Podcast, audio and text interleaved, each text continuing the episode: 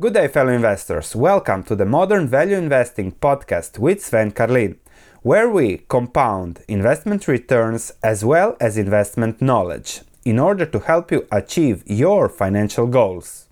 Good day, fellow investors. I recently analyzed a company, Visa, as I was going through a list of growth stocks, compounders, stock that constantly reinvest money and grow at a very high rate. Then I thought, okay, this video won't be just a Visa stock analysis. This video will be about a tool, the delta of the delta tool, how to analyze growth stocks. And you can apply this to pretty much each growth stock and then you can see, okay, what is the risk and reward for investing in such growth stocks because it's not just about whether the stock grows or doesn't grow anymore.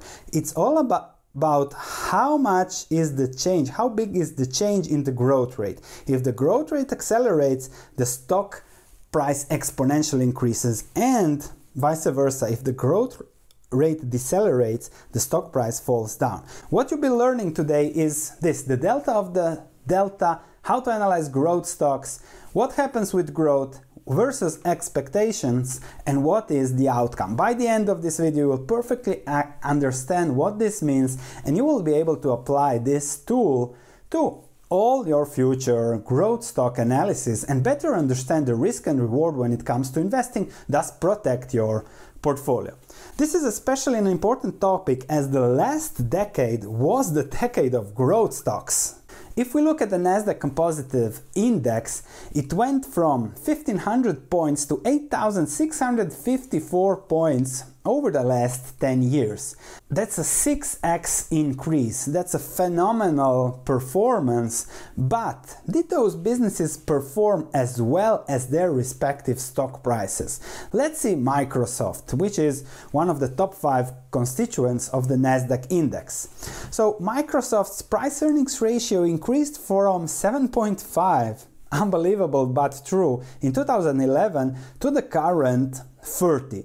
Such an expansion in valuation means that investors' expectations considering growth have also been constantly growing in comparison to what they expected at the beginning of the decade. Similarly, Visa's price earnings ratio expanded from 15.5 in 2010 to the current 33.5. Such valuation expansions increases signal that investors became exuberant about the growth rates in the future and expect constantly higher, higher, higher and higher growth rates, higher and higher earnings that justify paying higher and higher stock prices which high, with higher and higher valuations. Now, when it comes to the, that's the definition of growth stocks, higher and higher growth and higher and higher valuations, that key to invest in those is to analyze okay what's the risk what's the potential what is the biggest factor that influences the stock price and thus your investment returns because the dividends are usually small. And that's the change in the growth rate and i'll show you how you can apply and how it influences the stock price. So the delta of the delta tool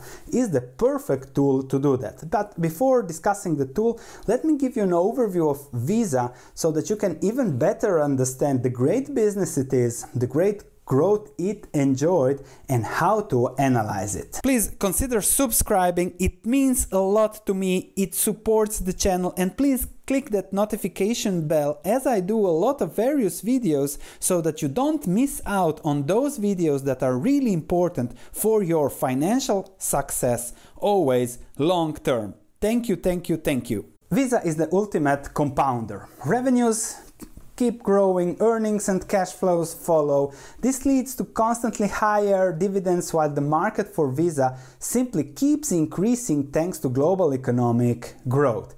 I have two bank accounts, one is Visa, the other is MasterCard. I think if you open your wallet, you'll probably find a Visa card too. So when you look at Visa, what they did in the past, it's simply amazing. Over the last decades, revenues more than tripled, net income quadrupled, and the dividend was, was increased by a factor of 10. That's really, really crazy. And as the dividend increased, the dividend yield even decreased, and consequently, the only outcome for a stock like that, a growth stock like that, is to skyrocket. So Visa was $16 in 2008, now it is at 180, and Visa shareholders have been really, really rewarded.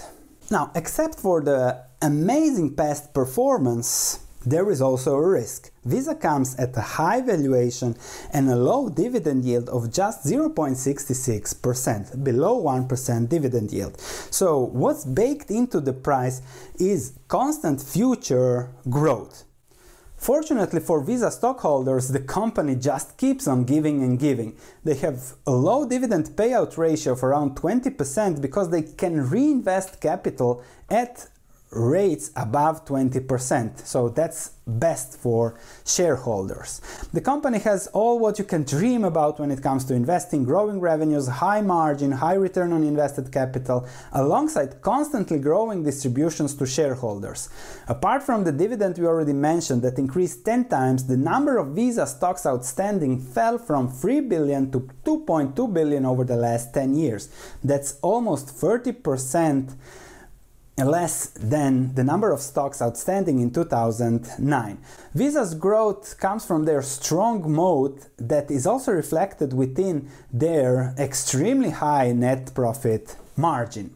If you look at their profit margins, net revenues are just 6 billion for the quarter and net income is 3 billion. That's a net profit margin just shy of 50%. Not non-GAAP net income is above 50%. This means the company has a huge moat. And the outlook is also simple when it comes to Visa. For as long as the company can keep growing earnings at 15% per year, the stock will follow. The management expects the company to continue to grow at mid teens, 15%, and therefore this is also baked in the stock price. However, when it comes to investing, it all depends not whether Visa will grow or not, whether Visa will stick to the 15% growth that the management and the market expects.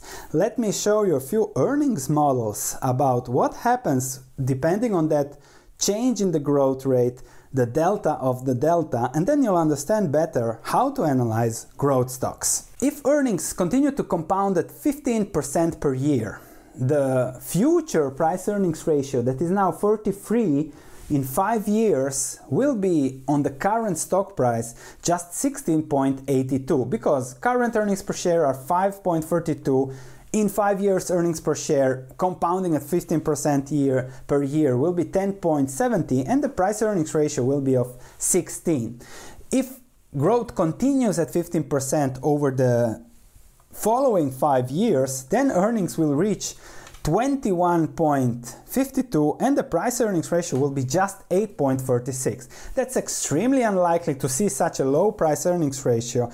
Therefore, the stock will simply follow earnings growth at the valuation that the market decides is good for growth stocks. In this case, price earnings ratio of 30 free. And if Visa continues to grow at 15%, the return to shareholders will also be 15%.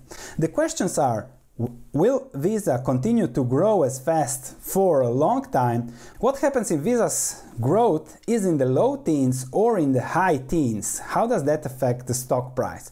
The answer to these questions will be given by the Delta of the Delta tool on how to analyze growth stocks by looking at the change in their growth rate. For example, if Visa's growth, that is expected to be at 15% going forward, falls down to 10% per year, everything changes from an investing perspective, not from a business perspective, from an investing perspective. So, this is counterintuitive because 10% of yearly growth is still amazing, but it might not be what is baked into the stock price. If Visa's earnings grow at 10% over the next 5 years, earnings per share would grow from the current 5.32 to 8.71 and not to 10.70 as it would be the case with 15% growth. Then the market will likely re-rate the company from a price earnings ratio of 30 43 for 15% growth to a price earnings ratio of 20 for 10% or slower growth or slower trending growth. Then when you multiply 8.71 times 20, the likely stock price is to be in 5 years is 174. That's equal to the current stock price.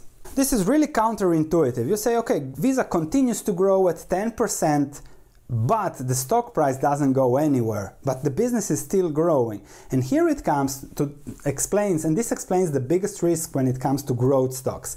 The change in the growth rate the delta of the delta tells you whether the investment will continue to deliver great returns or be a 0% investment in this case. If earnings growth goes lower, goes to 5%, then the price earnings ratio, as we have seen them in 2009, might fall even lower, 15, 10, and then you might see also a big decline in the stock price. That is why these growth stocks are often very, very, very volatile. But this is how it is, and this is the risk reward you have to think about when it comes to investing in growth stocks. The same works on the upside too, however. If Visa manages to grow at 20% per year, earnings per share would go from 5 to 14 over the next 5 years, and the market would probably value the stock with a price earnings ratio of 40. Therefore, the stock could reach an incredible $568 over the next 5 years, and then even higher over the next 10 years. This is the magic of growth stocks, and this is the risk reward of investing in growth stocks. So, the key when it comes to investing in growth stocks is the rate of the growth, the change in the growth, the delta of the delta. And that's something you have to put into perspective before in investing in the company. So, for the risk reward analysis to conclude on growth stocks, you have to ask your question what's the probability for Visa to grow at 20%, at 15%, at 10%, and lower? What's baked into the price? And what's my investing risk reward ratio? Because when it comes to growth stocks, it's not that much about business, it's more about the valuation and the stock price. Amazon did grow amazingly over the last 20 years, but it took 15 years or, something like that for the peak at the dot com bubble to be surpassed in this new growth stocks cycle. So the business growth took more than a decade to reach the stock price expectations and growth. And that's something you have to think about compared to all other investing options out there. So, to summarize the delta of the delta growth stock analysis, you have to see okay, does growth match expectations? If the growth matches growth expectations, the stock will likely grow at the same rate of growth. If the growth rate beats expectations, if you can find a stock that is likely to grow but the market doesn't see see it, then you have a winner because what happens? Higher growth than expectations will lead to a higher price earnings ratio, to higher valuation and higher stock price growth, exponential. This is what it can happen to Visa if the growth turns higher towards 20%. Visa can be a $500 stock easily.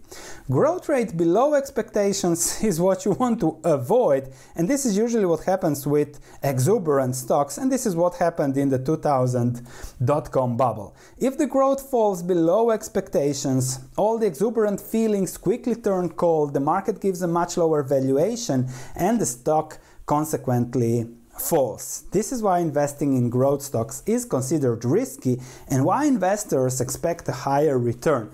Visa investors have been rewarded with double digits returns over the past because they are taking the risk that the growth eventually or somewhere slows down or stops or goes even down if you have a recession.